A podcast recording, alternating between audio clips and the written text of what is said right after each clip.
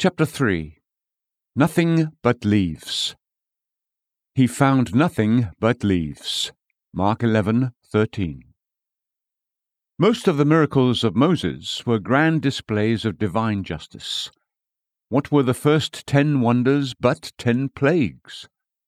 The same may be said of the prophets, especially of Elijah and Elisha. Was it not significant both of the character and mission of Elijah when he called fire from heaven upon the captains of fifties? Nor was he, upon whom his mantle descended, less terrible when the female bears avenged him upon the mockers. It remained for our incarnate Lord to reveal the heart of God. The only begotten was full of grace and truth, and in his miracles preeminently God is set forth to us as love. With the exception of the miracle before us, and perhaps a part of another, all the miracles of Jesus were entirely benevolent in their character. Indeed, this one is no exception in reality, but only in appearance. The raising of the dead, the feeding of the multitude, the stilling of the storm, the healing of diseases. What were all these but displays of the loving kindness of God? What was this to teach us but that Jesus Christ came forth from his Father on an errand of grace? Thine hands, dear Jesus, were not armed with an avenging rod, no hard commission to perform the vengeance of a God. But all was mercy, all was mild, and wrath forsook the throne, when Christ on his kind errand came and brought salvation down. Let us rejoice that God commends his love towards us, because at the right time Christ died for the ungodly. Yet, as if to show that Jesus the Saviour is also Jesus the Judge, a gleam of justice must dart forth. Where shall mercy direct its fall? See, my brethren, it glances not upon a man, but it lights upon an unconscious, unsuffering thing, a tree. The curse, if we may call it a curse at all, did not fall on man or beast, or even on the smallest insect. Its bolt falls harmlessly upon a fig tree by the wayside. It bore upon itself the signs of barrenness, and perhaps was no one's property. Little, therefore, was the loss which any man sustained by the withering of that leafy mockery while instruction more precious than a thousand acres of fig trees has been left for the benefit of all ages. The only other instance at which I hinted just now was the permission given to the devils to enter into the swine, and the whole herd ran violently down a steep place into the sea and perished in the waters. In that case, again, what a mercy it was that the Saviour did not permit a band of men to become the victims of the evil one. It was infinitely better that the whole herd of swine should perish than that one poor man should be rendered a maniac through their influence. The creatures choked in the abyss were nothing but swine, swine which their Jewish owners had no right to keep. And even then they did not perish through Jesus Christ's agency, but through the malice of the devils. For, of necessity, must even swine run when the devil drives. Observe, then, with attention, this solitary instance of stern judgment worked by the Saviour's hand. Consider seriously that if only once in his whole life Christ works a miracle of pure judgment, the lesson so unique must be very full of meaning. If there be but one curse, where does it fall? What is its symbolic teaching? I don't know that I ever felt more solemnly the need for true fruitfulness before God than when I was looking over this miracle parable, for such it may justly be called. The curse, you at once perceive, falls in its metaphorical and spiritual meaning upon those high professing Christians who are destitute of true holiness, upon those who manifest a great show of leaves, but who bring forth no fruit unto God. Only one thunderbolt, and that for boasting pretenders. Only one curse, and that for hypocrites. O blessed Spirit, write this heart searching truth upon our hearts. First of all, we will commence our exposition with the remark that there were many trees with only leaves upon them, and yet none of these were cursed by the Saviour, except only this fig tree. It is the nature of many trees to yield to man nothing but their shade. The hungering Saviour did not resort to the oak or to the elm to look for food, nor could the fir tree, nor the pine tree, nor the box tree offer him any hope of refreshment. Nor did he breathe one hard word concerning them, for he knew what was in them, and that they neither were nor pretended to be fruit bearing trees. So, dear friends, there are many men whose lives bear leaves but no fruit, and yet, thanks be unto God, almighty patience bears with them. They are allowed to live out their time, and then it is true that they are cut down and cast into the fire. But while they are permitted to stand, no curse withers them. The long suffering God waits to be gracious to them. Here are some of the characters who have leaves but no fruit.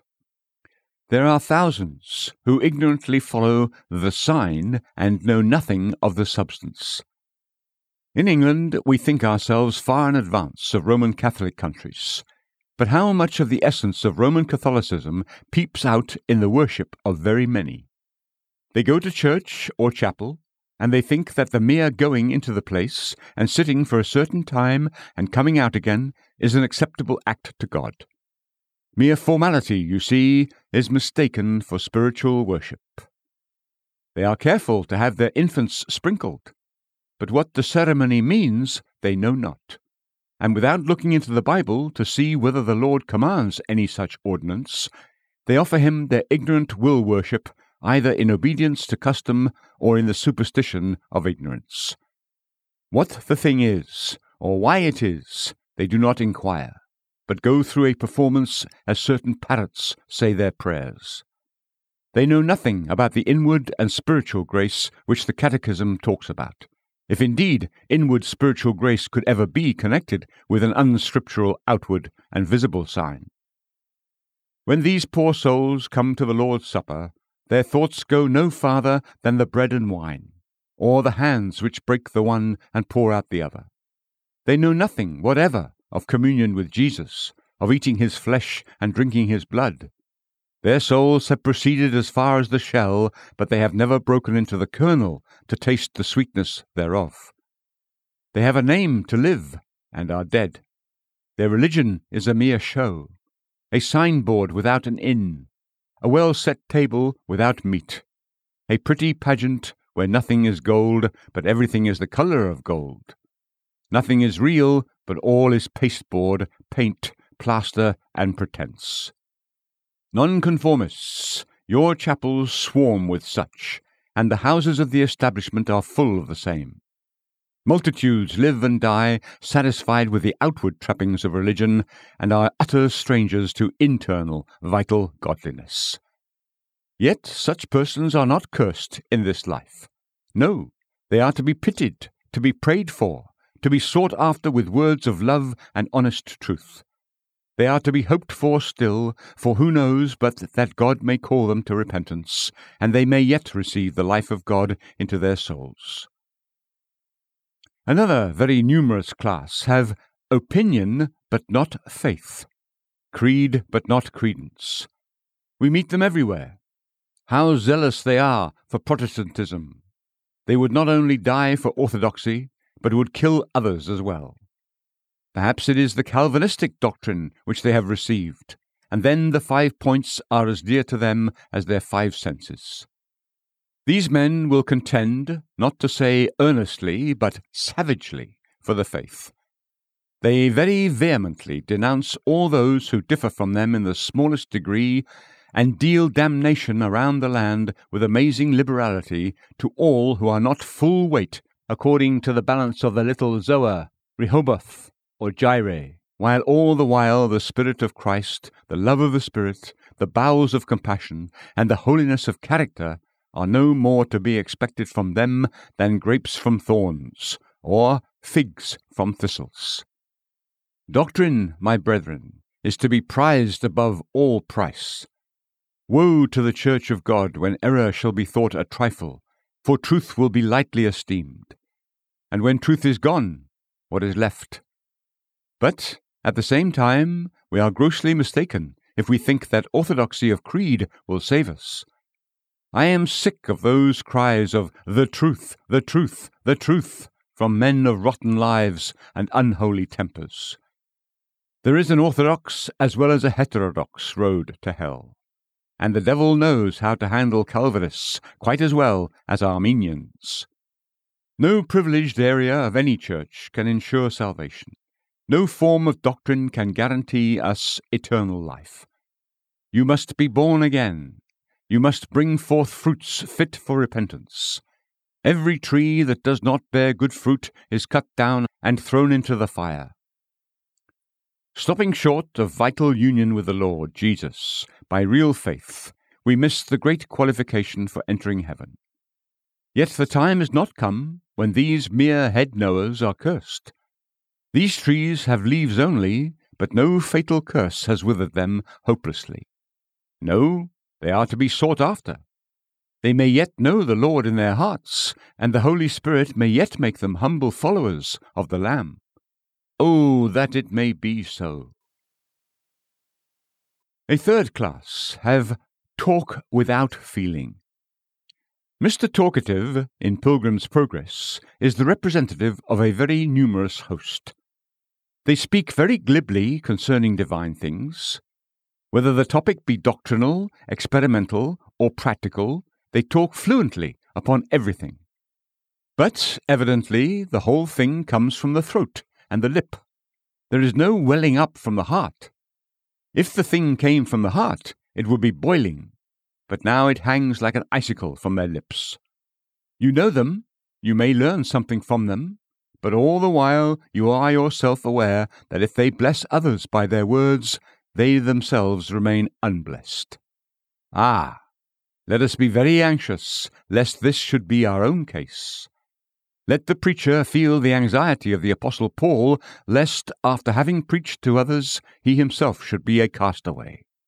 And let my hearers feel the same concern, lest, after talking about the things of God, they should prove to be mere lip servers, and not accepted children of the Most High. Another tribe springs up just now before my eyes those who have regrets without repentance. Many of you, under a heart searching sermon, feel grieved on account of your sins, and yet never have the strength of mind to give them up. You say you are sorry, but yet go on in the same course. You do really feel, when death and judgment press upon you, a certain sort of regret that you could have been so foolish.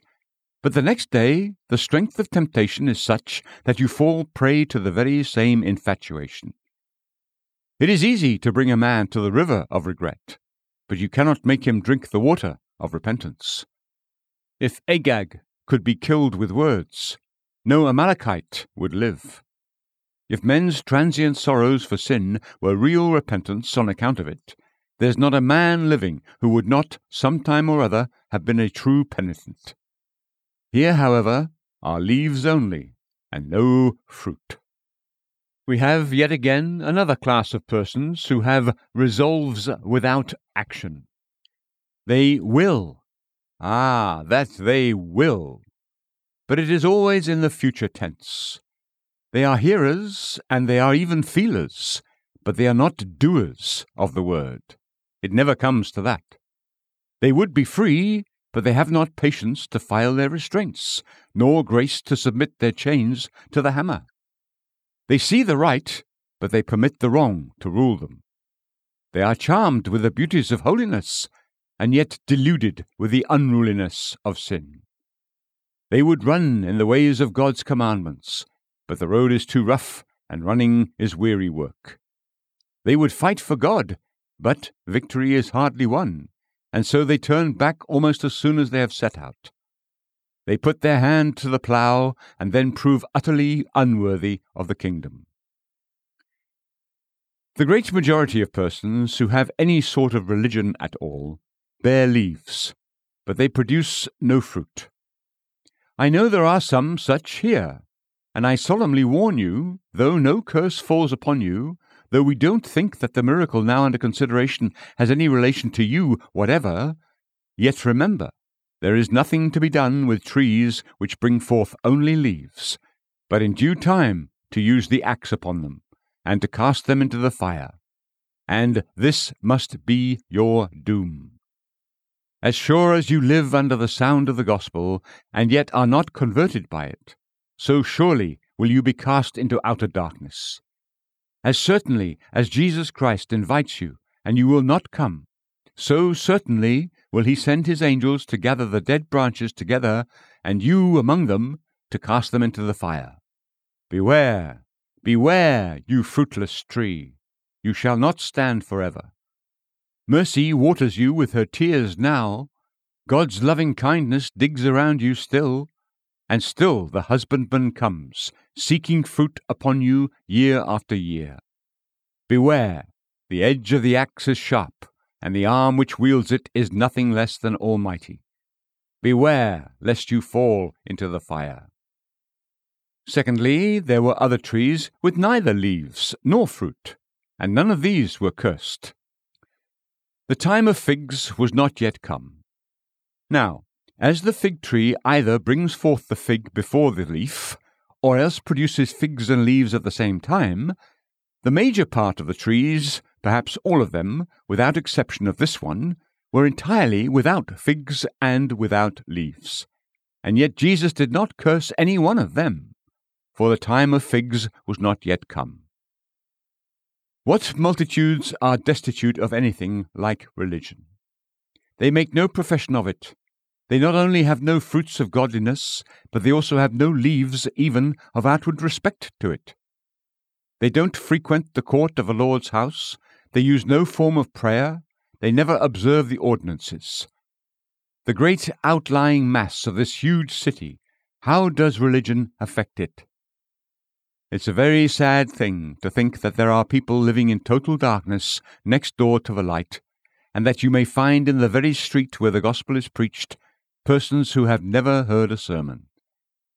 Are there not, throughout this city, tens and hundreds of thousands who know not their right hand from their left in matters of godliness? Their children go to Sunday school, but they themselves spend the whole Sabbath day in anything except the worship of God. In our country parishes, very often neither the religion of the establishment nor of dissent affects the population at all. Take, for instance, that village which will be disgracefully remembered as long as Essex endures, the village of Hedingham. There are in that place not only parish churches, but also dissenting meeting houses, and yet the persons who foully murdered the poor wretch supposed to be a wizard must have been as ignorant and indifferent to common sense, let alone religion, as even Hottentots or Kaffirs, to whom the light of religion has never come. Why was this? Is it not because there is not enough of missionary spirit among Christian people to seek out those who are in the lowest strata of society, so that multitudes escape without ever coming into contact with godliness at all?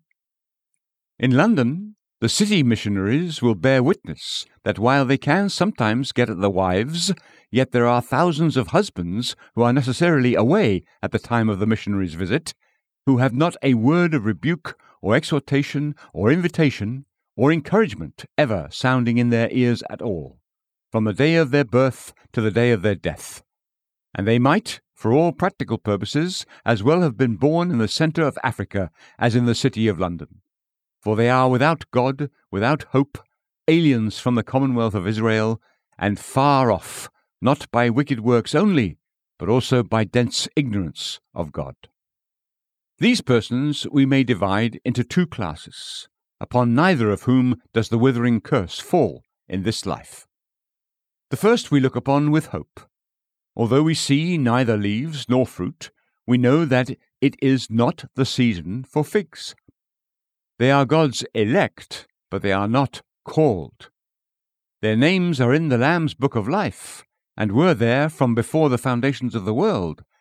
Though they be dead in trespasses, they are the objects of divine love, and they must, in due time, be called by irresistible grace and turned from darkness to light. The Lord has many people in this city, And this should be the encouragement of every one of you to try to do good that God has among the vilest of the vile, the most reprobate, the most debauched and drunken, an elect people who must be saved. When you take the word to them, you do so because God has ordained you to be the messenger of life to their souls, and they must receive it, for so the decree of predestination runs. They must be called in the fullness of time to be the brethren of Christ and children of the Most High. They are redeemed, beloved friends, but not regenerated, as much redeemed with precious blood as the saints before the eternal throne.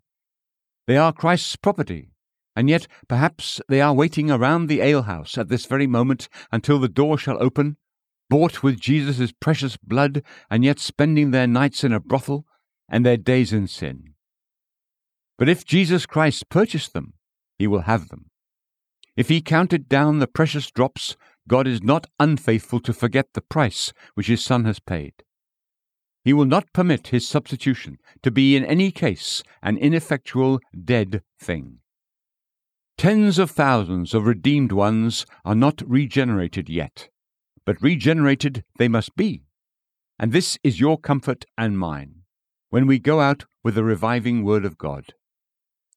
No, more than this, these ungodly ones are prayed for by Christ before the throne. I do not ask on behalf of these alone, says the great intercessor, but for those also who believe in me through their word. They do not pray for themselves. Poor, ignorant souls, they don't know anything about prayer. But Jesus prays for them. Their names are on his breast, and before long they must bow their stubborn knee breathing the repentant sigh before the throne of grace. It is not the season for figs. The predestinated moment has not struck, but when it comes, they shall, for God will have his own. They must, for the Spirit is not to be withstood when he comes forth with power. They must become the willing servants of the living God. My servant will justify the many. As a result of the anguish of his soul, he will see it. I will allot him a portion with the great, and he will divide the booty with the strong. No curse falls upon these. They deserve it, but eternal love prevents it. Their sins right it, but the finished sacrifice blots it out. They may well perish because they seek not mercy, but Christ intercedes for them, and live they shall. Alas, However, among those who have neither leaves nor fruit, there is another class, which never brings forth either the one or the other. They live in sin and die in ignorance, perishing without hope. As these leave the world, can they scold us for neglecting them? Are we clear of their blood? May not the blood of many of them cry from the ground against us? as they are condemned on account of sins, may they not accuse us because we did not take the gospel to them, but left them where they were? Dread thought. But let it not be shaken off. There are tens of thousands every day who pass into the world of spirits unsaved, and inherit the righteous wrath of God. Yet, in this life, you see, no special curse falls upon them, and this miracle has no special bearing upon them. It bears upon a totally different class of people, of whom we will now speak. We have before us a special case. I have already said that in a fig tree the fruit takes the precedence of the leaves, or the leaves and the fruit come at the same time, so that it is laid down as a general rule that if there be leaves upon a fig tree, you may rightly expect to find fruit upon it. To begin, then, with the explanation of this special case, in a fig tree fruit comes before leaves. So, in a true Christian, fruit always takes the precedence of profession. Find a man anywhere who is a true servant of God, and before he united himself with the church, or attempted to engage in public prayer, or to identify himself with the people of God, he searched to see whether he had real repentance on account of sin. he desired to know whether he had a sincere and genuine faith in the Lord Jesus Christ. And he perhaps waited some little time to try himself to see whether there were the fruits of holiness in his daily life.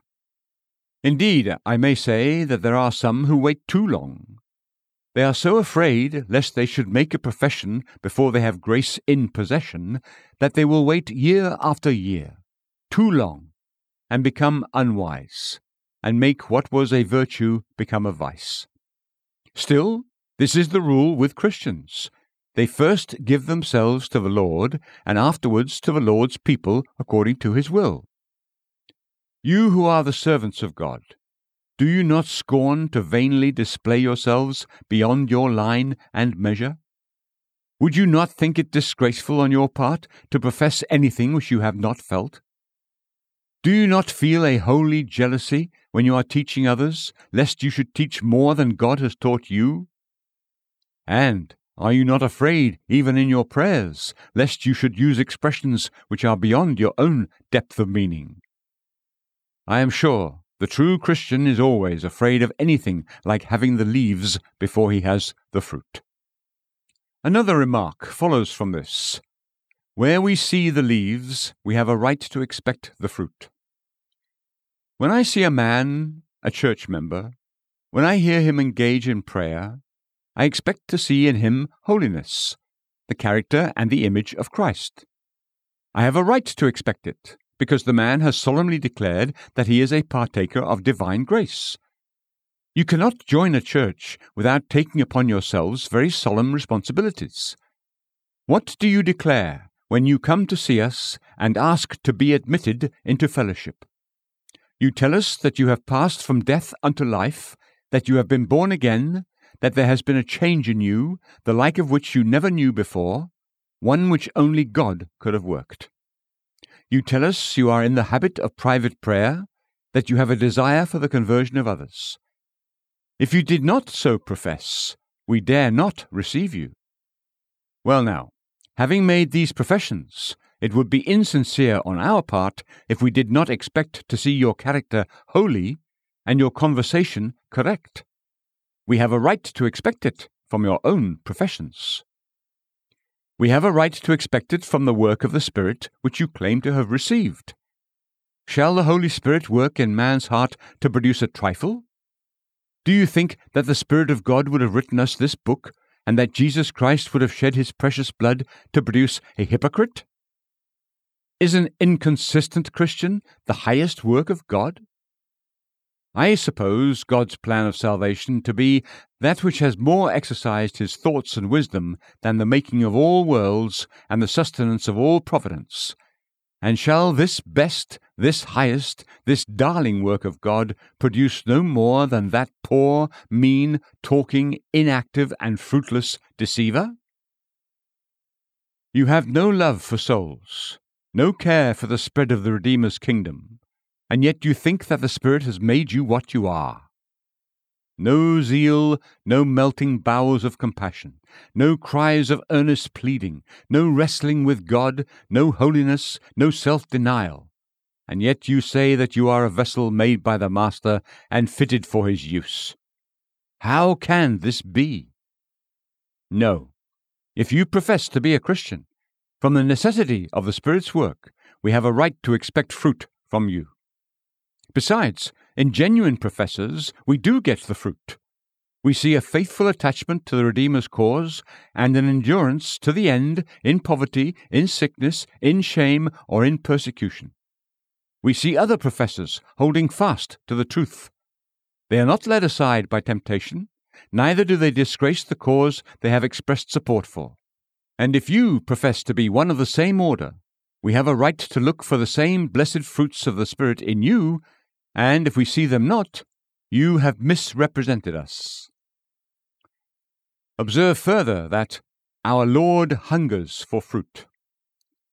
A hungry person seeks for something which may satisfy him, for fruit, not leaves. Jesus hungers for your holiness. A strong expression, you will say, but I doubt not its accuracy. For what were we elected? We were predestinated to be conformed unto the image of God's Son. We were chosen to do good works, which God prepared beforehand so that we would walk in them. What is the end of our redemption? Why did Jesus Christ die? He gave himself for us to redeem us from every lawless deed and to purify for himself a people for his own possession, zealous for good deeds. Why have we been called but that we should be called to be saints? To what end are any of the great operations of the covenant of grace? Do they not all point to our holiness? If you will think of any privilege which the Lord confers upon his people through Christ, you will perceive that they all aim for the sanctification of the chosen people, the making of them to bring forth fruit, that God the Father may be glorified in them. O Christian, for this the tears of the Saviour, for this the agony and bloody sweat, for this the five death wounds, for this the burial and the resurrection, that he makes you holy, even perfectly holy, like unto himself. And can it be that when he hungers after fruit, you think nothing of fruit bearing? O professor, how base you are, to call yourself a blood bought child of God, and yet to live unto yourself. How dare you, O barren tree, professing to be watered by the bloody sweat, and dug by the griefs and woes of the wounded Saviour, how dare you bring forth leaves and no fruit? Oh, sacrilegious mockery of a hungry Saviour! Oh, blasphemous tantalizing of a hungry Lord! That you should profess to have cost him all this, and yet yield him nothing. When I think that Jesus hungers after fruit in me, it stirs me up to do more for him. Does it not have the same effect on you? He hungers for your good works. He hungers to see you useful. Jesus, the King of Kings, hungers after your prayers, hungers after your anxieties for the souls of others, and nothing ever will satisfy him for the labour of his soul but seeing you wholly devoted to his cause. This brings us into the very midst and meaning of the miracle. There are some, then, who make unusual profession and yet disappoint the Saviour in his just expectations. The Jews did this. When Jesus Christ came, it was not the time of figs. The time for great holiness was after the coming of Christ and the pouring out of the Spirit. All the other nations were without leaves. Greece, Rome, these showed no signs of progress. But there was the Jewish nation, covered with leaves. They professed already to have obtained the blessings which he came to bring. There stood the Pharisee with his long prayers. There were the lawyers and the scribes with their deep knowledge of the things of the kingdom. They said they had the light. The time of figs was not come, but yet they had the leaves, though not a single fruit. And you know what a curse fell on Israel how in the day of Jerusalem's destruction the tree was withered altogether from its root, because it had its leaves, but had no fruit. The same will be true of any church. There are times when all the churches seem sunken alike in lethargy. Such a time we had, say, ten years ago. But one church, perhaps, seems to be all alive. The congregations are large, much, apparently, is proposed for the growth of the Saviour's kingdom. A deal of noise is made about it. There's much talk, and the people are all expectation. And if there be no fruit, no real consecration to Christ, if there be no genuine liberality, no earnest vital godliness, no holy consistency, other churches may live on, but such a church as this making so high a profession, and being so premature in the produce of leaves, shall have a curse from God. No man shall eat fruit of it for ever, and it shall wither away. In the case of individuals, the moral of our miracle runs thus. Some are looked upon as young believers who early on join the church. It is not the season for figs. It is not a very ordinary case to see children converted, but we do see some, and we are very grateful. We are jealous, however, lest we should see leaves but not fruit.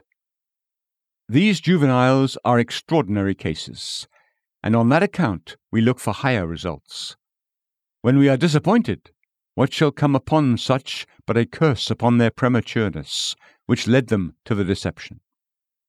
Some of us were converted, or professed to have been, when young, and if we have lived up to this time, and all we have produced has been merely words, resolves, and professions, but not fruit unto God, we must expect the curse. Again, professors are distinguished in position. There are necessarily but few ministers and few church officers.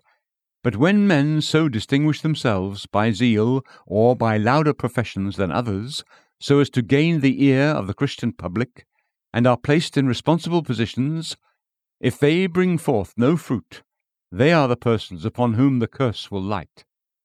It may be with other Christians that it is not the season for figs. They have not made the advances which these profess to have made. But, having been, upon their own profession, elected to an office which essentially requires fruit, since they yield it not, let them beware.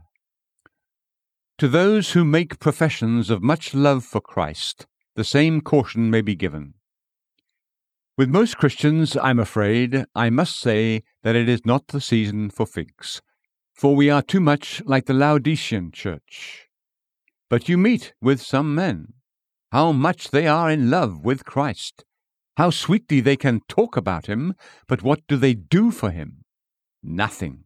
Nothing. Their love lies just in the wind which comes out of their own mouths, and that is all. Now, when the Lord has a curse, he will deal it out on such. They went beyond all others in an untimely declaration of a very fervent love, and now they yield him no fruit. Yes, said one, I love God so much that I don't reckon that anything I have is my own. It is all the Lord's, all the Lord's, and I am his steward. Well, this dear good man, of course, joined the church, and after a time some mission work needed a little help. What was his reply? When I pay my seat rent, I have done all I intend to do. A man of wealth and means.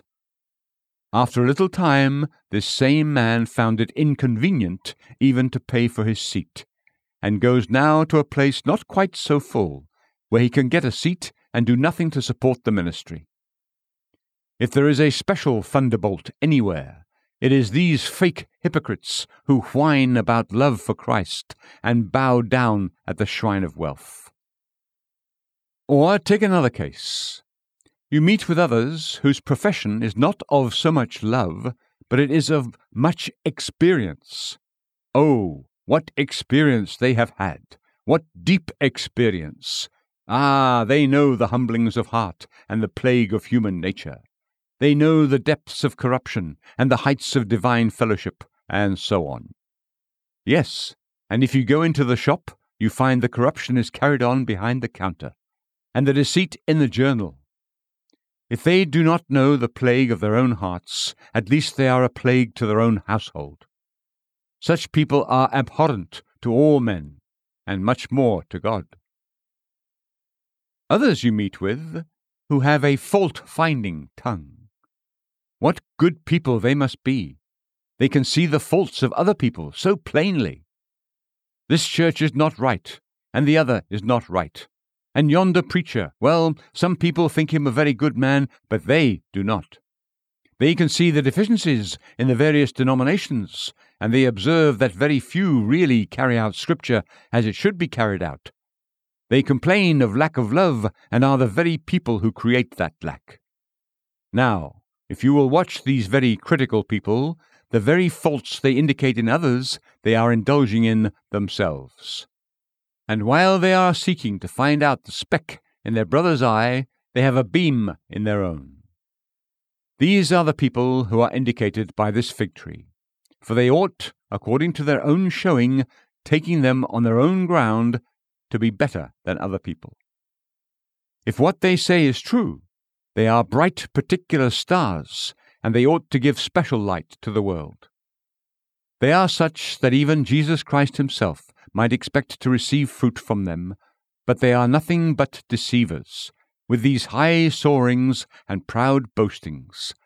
They are nothing, after all, but pretenders. Like Jezebel with her painted eyes, which made her all the uglier, they would seem to be what they are not. As old Adam says, they are candles with big wicks and no tallow, and when they go out, they make a foul and nauseous smell. They have summer sweating on their brow and winter freezing in their hearts. You would think them the land of Goshen, but prove them the wilderness of sin. Let us search ourselves, lest such be the case with us. And now, to close, such a tree might well be withered. Deception is despised by God. There was the Jewish temple. There were the priests standing in solemn pomp. There were the abundant sacrifices on God's altar. But was God pleased with his temple? No, because in the temple you had all the leaves. You had all the externals of worship, but there was no true prayer, no belief in the great Lamb of God's Passover, no truth, no righteousness, no love for men, no care for the glory of God. And so the temple, which had been a house of prayer, had become a den of thieves. You don't marvel that the temple was destroyed. You and I may become just like that temple. We may go on with all the externals of religions. Nobody may miss us out of our seat at the tabernacle. No, we may never miss our Christian engagements. We may be in all external matters more precise than we used to be. And yet, for all that, we may have become in our hearts a den of thieves. The heart may be given to the world, while external ceremonies are still kept up and maintained. Let us beware of this, for such a place cannot be long without a curse. It is abhorrent to God. Again, it is deceptive to man. Look at that temple. What do men go there for? To see holiness and virtue. Why tread they its holy courts? To get nearer to God. And what do they find there? Instead of holiness, covetousness. Instead of getting nearer to God, they get into the midst of a market where men are haggling about the price of doves and bickering with one another about the changing of shekels. So men may watch to hear some seasonable word from our lips, and instead of that, they may get evil. And as that temple was cursed for deluding men, so may we be because we deceive and disappoint the wants of mankind. More than this, this barren fig tree committed sacrilege upon Christ, did it not? Might it not have exposed him to ridicule? Some might have said, Why do you go to a tree, you prophet, upon which there is no fruit? A false professor exposes Christ to ridicule. As the temple of old dishonored God, so does a Christian when his heart is not right. He does dishonor to God and makes the holy cause to be trodden underfoot of the adversary. Such men indeed have reason to beware. Once more, this tree might well be cursed because its bringing forth nothing but leaves was a plain evidence of its sterility. It had force and vitality, but it turned it to ill account, and would continue to do so. The curse of Christ was but a confirmation of what it already was. He did as good as say, he that is unfruitful, let him be unfruitful still.